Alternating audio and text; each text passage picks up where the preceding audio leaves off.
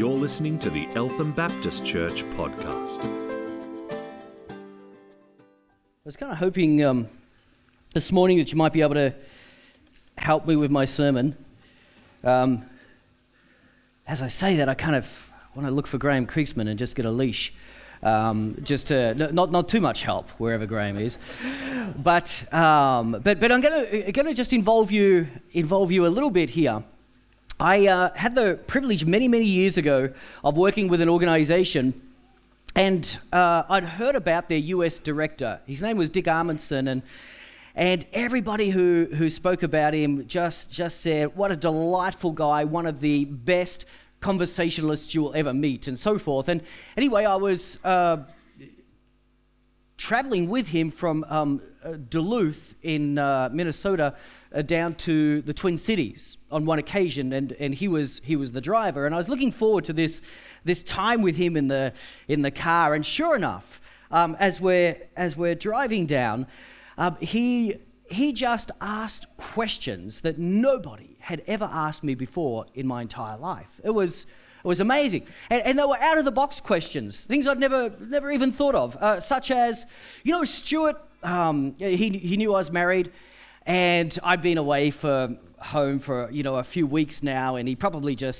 you know could see that heartache, you know, just just missing Bron, and he said, you know, if you could go to a, a shop and and money wasn't an object, you, you know, buy any dress for your wife to take home to her as a gift, what sort of dress would you buy her? I was thinking, nobody has ever asked me that question before. And uh, I've got no idea, actually. Although I started to, yeah, I mean, he pushed. He said, you know, what would it be? What do you think she likes? And I was thinking, oh, wow, I don't, I don't know. I, I guess it would be this kind of big, long, flowing, silky thing like you would, uh, like you would wear if you were going to a waltz or something. And and I would be in a tux, and I want to go home. Stop asking me questions like this. But he he was asking me some great questions. So okay, participation time. I would like you to turn to the person next to you that is not your spouse. Uh, that eliminates two, three people for most of you. So, oh, wrong church. Sorry, no, we're Baptist. That's at least one person, okay, that is eliminated. All right. Um, and so I want you to turn to the person next to you who you are not married to and, and let's start with an easy question. Let's start with an easy one, okay? We're just going to focus around a random, well, not totally random, I did think of this topic, but an easy topic travel, okay? Travel. There's so many different questions about travel, but here's, here's one for you. And you've only got just a few seconds because we need to move through this quickly. Turn to the person next to you who you are not married to and ask them, nice and easy, we're kind of low ball here, how did you get here this morning? All right, go. 30 seconds. Okay, that one was easy. That one was easy. Any interesting answers, such as a tram or a bicycle? No, I mean, I did doubt that. Walking. Okay. All right, a little bit harder. We're going to just up it a little bit. All right. What was, still on the topic of travel, what was your very first car that you owned or stole? Either. Okay. Again, that one's pretty easy. Here we go little get, getting a little bit harder now. Uh, what is one holiday destination you'd love to go to but never have? One holiday destination you would love to go to but never have. Okay. If you're still answering that question, you probably need a holiday. but I'd love to hear what were some of the destinations you came up with? Where, where are we going, folks? Iceland, Wales, Maldives, uh, Italy? Right. Yes, yes, of course. Wonderful. Okay, okay. Now let's let's take it up another notch. If you could just fix it, think about a country of great need. If you could just fix it, what country would you like to fix after Australia? Because that could take a while. If you could fix it, what country would you like to go to and just just fix it? All right. Wonderful. All right, what countries would you love to fix? Sudan. Yes. Syria. Yes. North Korea. Yeah. Greece. Yes. Israel. Yeah. Sri Lanka. Yes, Carol. No surprise there. Yes. Northern Ireland. Yeah. Yeah. Yes. United States. Yeah. Which one? Oh, Stephanie agrees. Yes. yeah. Yes, Barbara. Oh, you agree to it? Okay, yes. Well, that's really getting fixed. All right. Look at Obama. Yeah. Well, you know, uh, questions can lead to some, some very, very interesting conversations at times, can't they? And, uh, and just sometimes, sometimes knowing the right questions to ask can be helpful. But as we ask questions, you know, we delve a little bit deeper with people, don't we? And lasting and meaningful relationships are, are built often when we reveal a little bit of ourselves to others and they reveal a little bit of themselves to us. And that often takes place during the questioning process, doesn't it? We ask a question, they reveal a little bit of, of their innermost thoughts to us. And it can be telling. And as we do that, we can build lasting and, and very meaningful relationships. Well, where does all of this fit into to my sermon today? Well, we've been looking at some time as a church on the whole issue of abiding, learning to remain or abide in Christ. This was his command in John 15 to, to remain in him, to abide in him. And uh, we've got it over there. We've got a little bit of an acrostic that was helping to remind us what it means to abide, or you can see it there. The A was, well, to do that all together. There's something about community that helps us in the abiding process.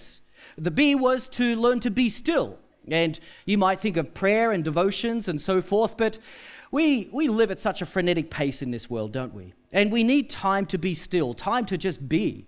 And the be will be still will help us to abide in Christ, to remain in Him as well. The I was to remind us to imitate Jesus Christ. Um, if we're going to imitate anyone, His life was worthy of imitation. And as we seek to imitate Him in every way, we are learning also, again, to abide in Him. And then the D, we're finally up to the D. Told you we'd get through it this year. We're finally up to the D, and the D is our expressing our devotion to one another. In other words, if we do not have this, love, or devotion to one another, if we do not have that as a church, then we probably cannot call ourselves a church. A church, by definition, must demonstrate this devotion or this love for one another. In fact, let me, let me read to you where this comes out in, in the analogy of the vine and the branches, and then Jesus does a little bit of a commentary on it. So let's read together um, John chapter 15. And we're going to, going to read just a few um, verses from there, verse 9 to verse 12. John chapter 15, verses 9 to 12. And I think we have that up there. Yes, we, we do. Well, as the Father has loved me, Jesus said, so have I loved you. Now remain in my love.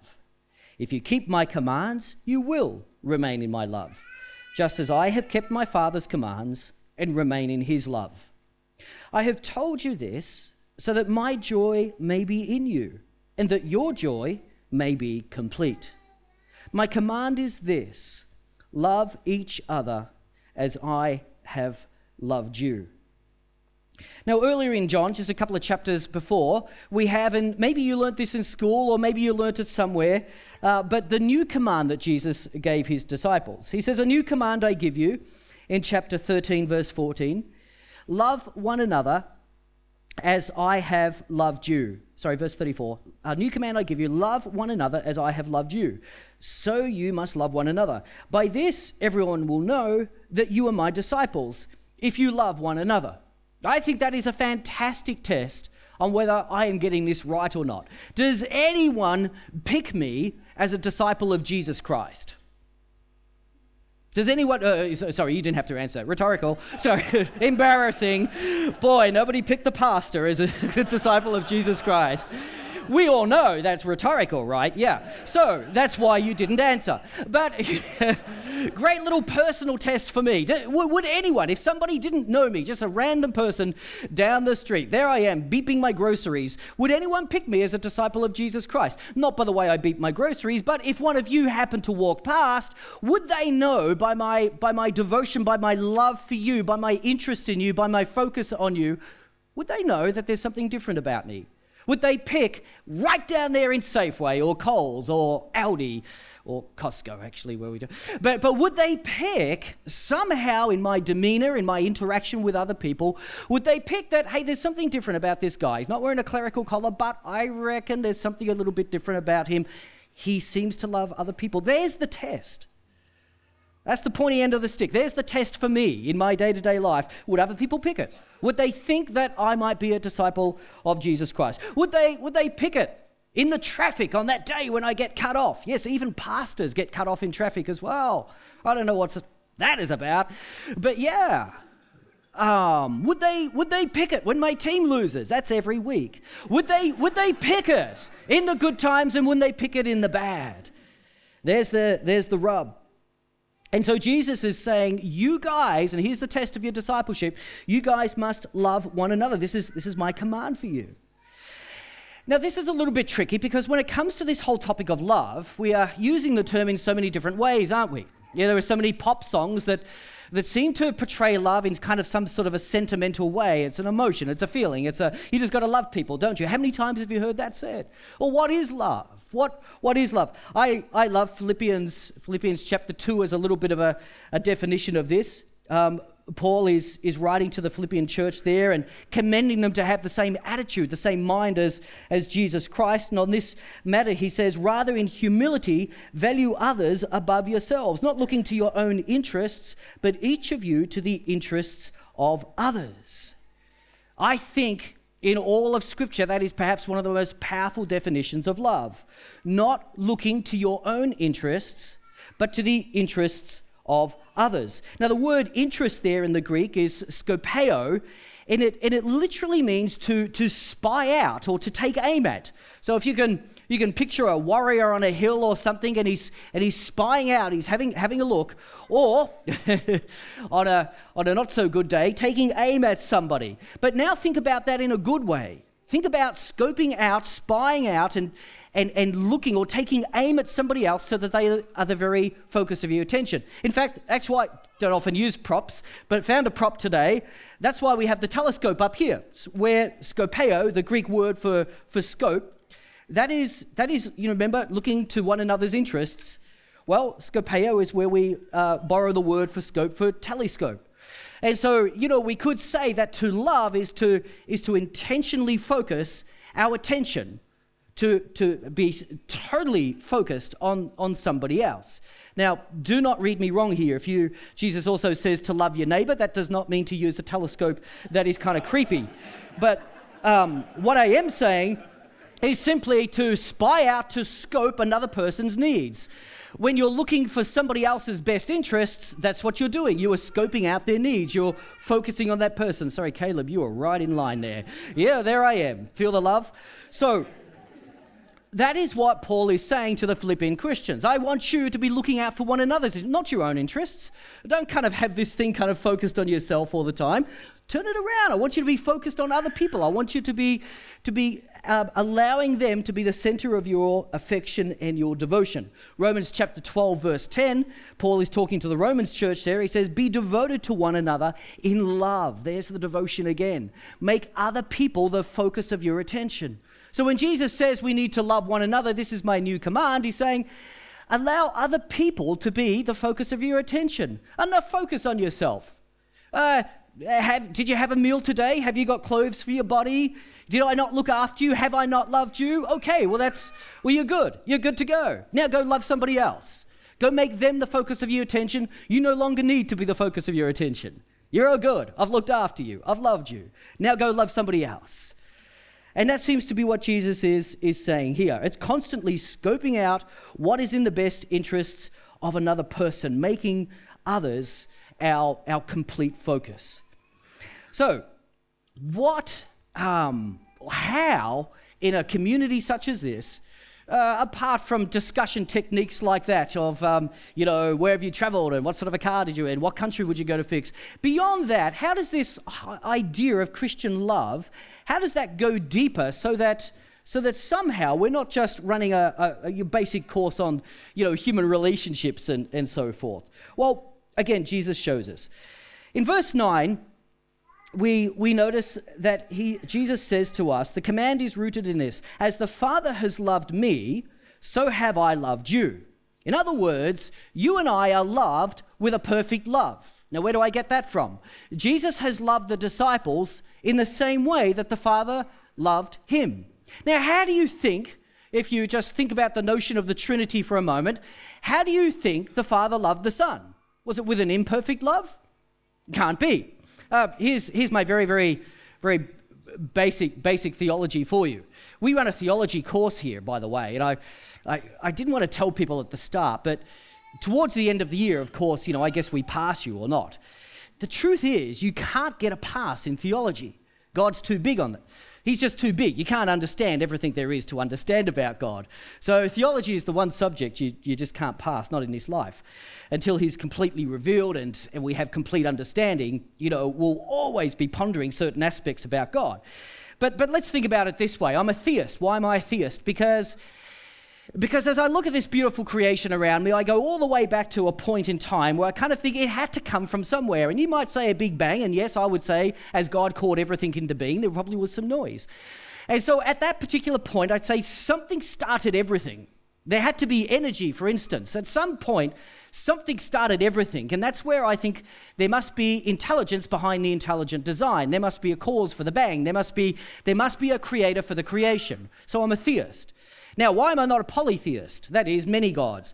Quite simply because if one God has to compete with another God to be God, by definition, it's not God. So I end up being a monotheist. And as a monotheist, one God, I kind of think God, by definition, must be the absolute supreme being. There can be no flaw in him whatsoever. If there's a flaw in your God, as I often say, go get a new one, because that one just doesn't work for you. You know, God, by absolute definition, can have no flaw. He is absolutely perfect. He's supreme. That's the definition of God. So if you're a theist and a monotheist and you believe in a God, then presumably you believe in God's perfection, that He is absolutely supreme and perfect. Therefore, if God loves you, if God loves the Son, He loves with a perfect love. Jesus says, I have been loved by my Father. And in the same way, I have loved you. You are a people, Jesus says, who have been loved perfectly. I love you with the same love that the Father loves me. The Father, of course, loves me with a perfect love. Therefore, I have loved you with a perfect love as well. We are a people, as Christians, who know that we have been loved perfectly. That's the interesting thing. Everybody has been loved perfectly by God. Christians, I guess, would say, I know I have. I know who God is. I know that He has loved me with a perfect love. Um, the idea here, of course, is that the Father was watching out, was scoped or focused on His Son Jesus with a perfect love. I think about as a, as a father myself, the very first time um, my little toddler, Daniel, who's now a strapping 24, 25 year old man. But, but I remember when he was a little toddler in his fluorescent green bathers so that we could find him again, you know, staggering, staggering towards the pool. And I was right behind him. He, I, was, I was scoping out any dangers. I was totally focused on him as he would walk towards water for the very first time, put his feet in and then fall over, and then, and, you know, out of shock and so forth. I was right there with him the whole time. I was totally focused on him. I loved him as a father should love a son. And in the same way, Jesus is saying, My Father has loved me with a perfect love. He, he's, he's scoped it all out. He has totally been focused on me. And as the Father loves the Son, so the Son loves you. You have been loved with a perfect love. And then Jesus goes on, As the Father has loved me, so have I loved you. Now remain in my love. And he says, If you keep my commands, you will remain in my love. So you might think, that's a lovely notion, Stewart. We have been loved with a perfect love. I like that. Theologically, it's, yeah, I guess it's correct. But I don't know that that truly is my experience. I'm not sure that I've experienced a perfect love like you, you talk about. And this is where Jesus tells us or gives us a clue well, how to experience a perfect love. It's one thing to say you've been loved with a perfect love. Well, how do you experience that love? Well, Jesus gives us a clue. He says, in the same way that he keeps the Father's commands, so you should keep my commands. If you keep my commands, you are able to experience my love. You remain, as it were, in my love. Um, now, again, you might think, ah, don't like that word commands. That kind of sounds a bit constraining. You know, controlling sort of love and that sort of thing. even though Jesus is the author of love. But anyway, you, you might think that for a moment, and you kind of think, what's that all about? Well, they are basically the, the basic laws and precepts of the universe, the things that hold everything together. Jesus is basically saying it like a telescope. If you want to love correctly, you need to remain in my commands. That's, that's kind of like, like having, you know, all of, all of life's situations and so forth. But here are my commands. My commands are the lens through which you are able to see and understand all of life. And you need to get this first. You look this way through the telescope. Here are my commands. This is my ways in which you can enjoy life. And, and if, you, if you look at life this way, it will look right. It will look proper. If you turn the telescope around and you, you approach it from this way, life circumstances, and try to understand Jesus' commands, you, you may be excused for thinking they're a little bit you know, onerous or, or somehow complex and, and too difficult. But that'll be because you're kind of looking at Jesus' commands through life circumstances. The trick is to actually look at life circumstances through Jesus' commands. And if you are able to, to focus your, your, um, your life that way, you will get it right. So Jesus is basically saying, there are unavoidable laws and principles of the universe which I have created and put into play. And as you understand them and as you, as you cooperate with them, life is going to be enjoyable.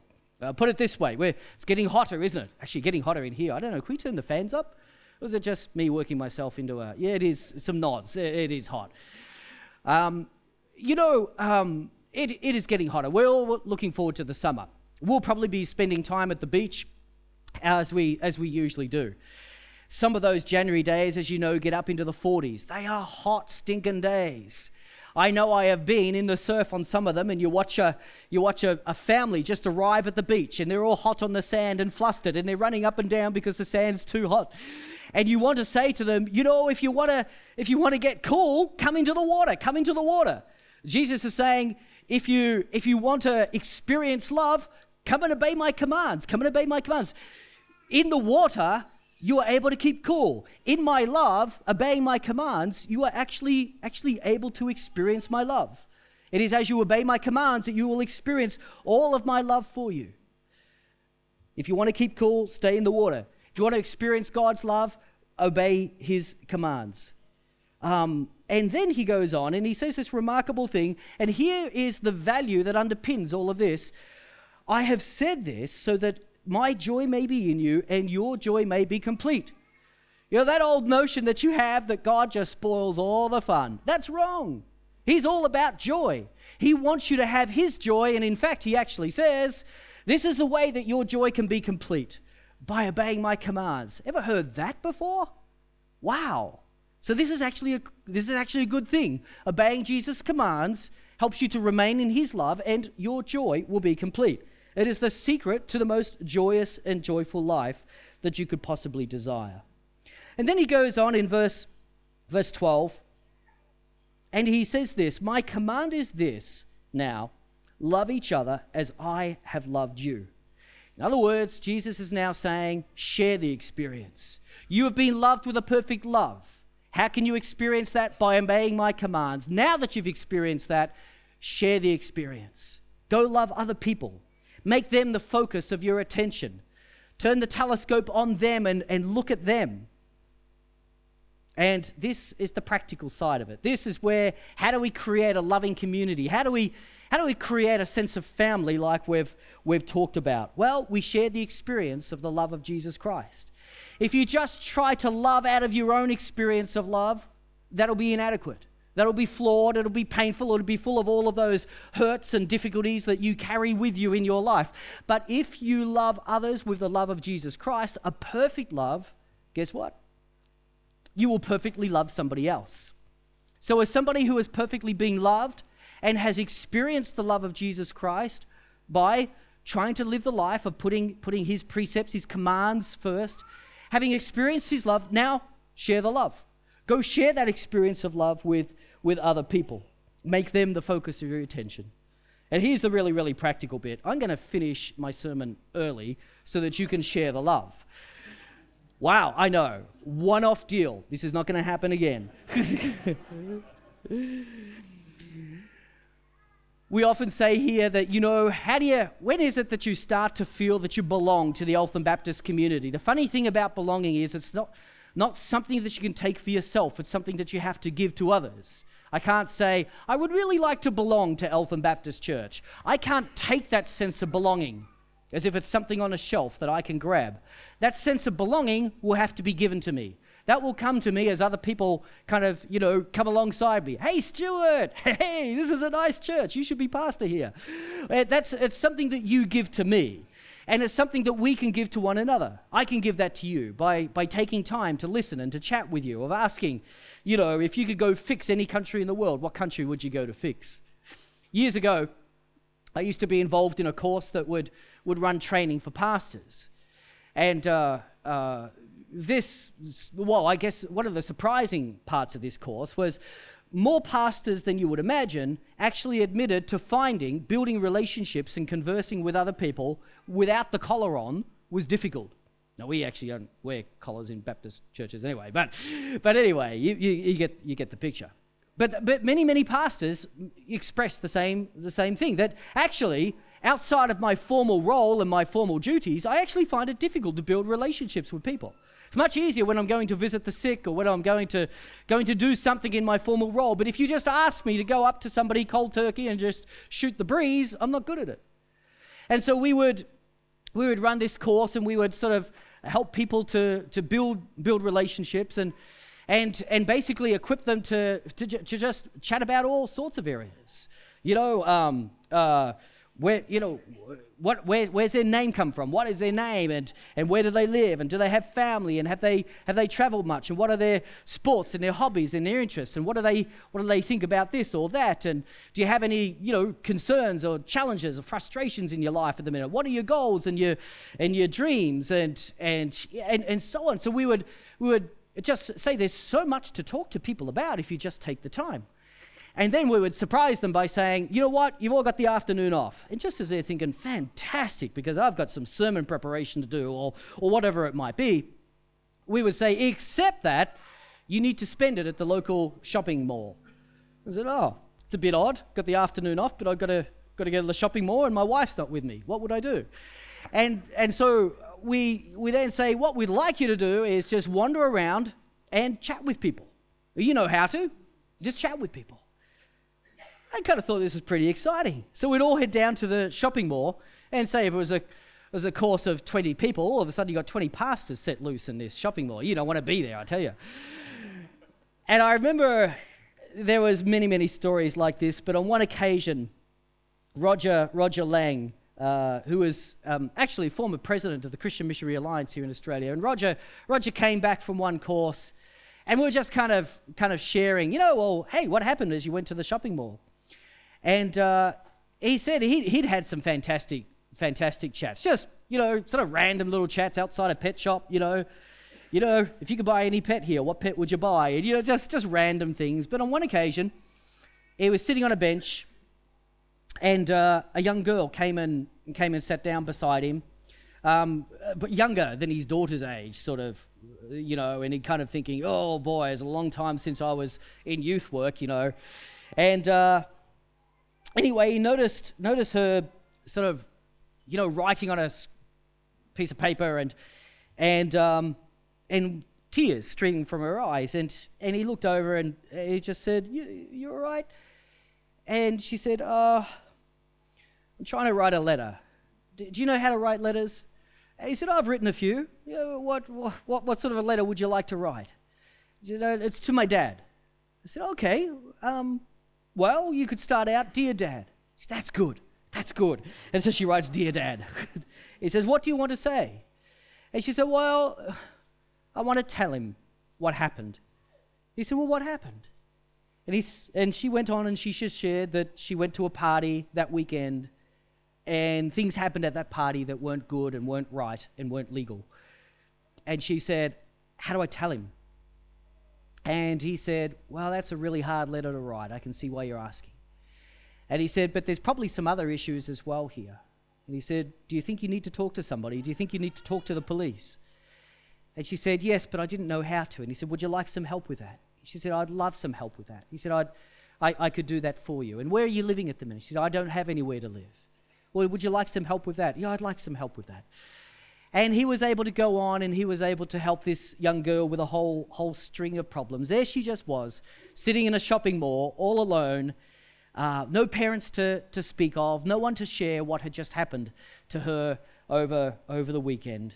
And Roger just happened to be sitting next to her, taking time, just taking time to be with her. And out of that was a lovely story. We were able to connect her up with a local church and a youth pastor yes, and the police and, and other things as well, and just try to start to get some things, things back on track a little bit for her. You know, amazing things can happen when you just make yourself available to, to talk to somebody else. And sometimes, isn't it the truth, we just need to take the time? Just need to take the time. Just to, just to be still, just to open up and, and kind of send those signals to somebody that I've got time. I've got time, that's okay and then just know what sort of questions to ask to draw people out and to, to allow them to, to share what's going on in their lives. So that's what I would like you to, to do now. That's why you've got all this free time. No, you're not going shopping. But, you know, we have a lovely place here. We've got a veranda there. We've got tea and coffee being served. It's a little bit warm inside, but you can find shade under the trees. And, well, basically, church is over in just a moment. We're going to sing again. And then I'm going to invite you to, to just have a chat. Just linger. Just hang around. And it doesn't have to be doesn't have to be other than your spouse. There are no rules to this. Just just linger and enjoy one another and chat and, and talk and, and make somebody else the, the focus of your attention. Give them a sense of belonging. Maybe you want to maybe you want to even if you're looking for a conversation starter, maybe you even want to talk about the sermon this morning about the passage, John 15. Maybe you want to ask, you know, well, what, what part of this passage, John 15, stood out to you this morning? Is there something new there for you? Something that you've learned or seen for the very first time? I'll let, I'll let um, uh, you decide what sort of questions you, you ask and how you enjoy each other's company. But let's, have we got another song, boys? Fantastic. You've been listening to the Eltham Baptist Church podcast. If you'd like to hear more or simply pay us a visit, go to www.elthambaptist.net.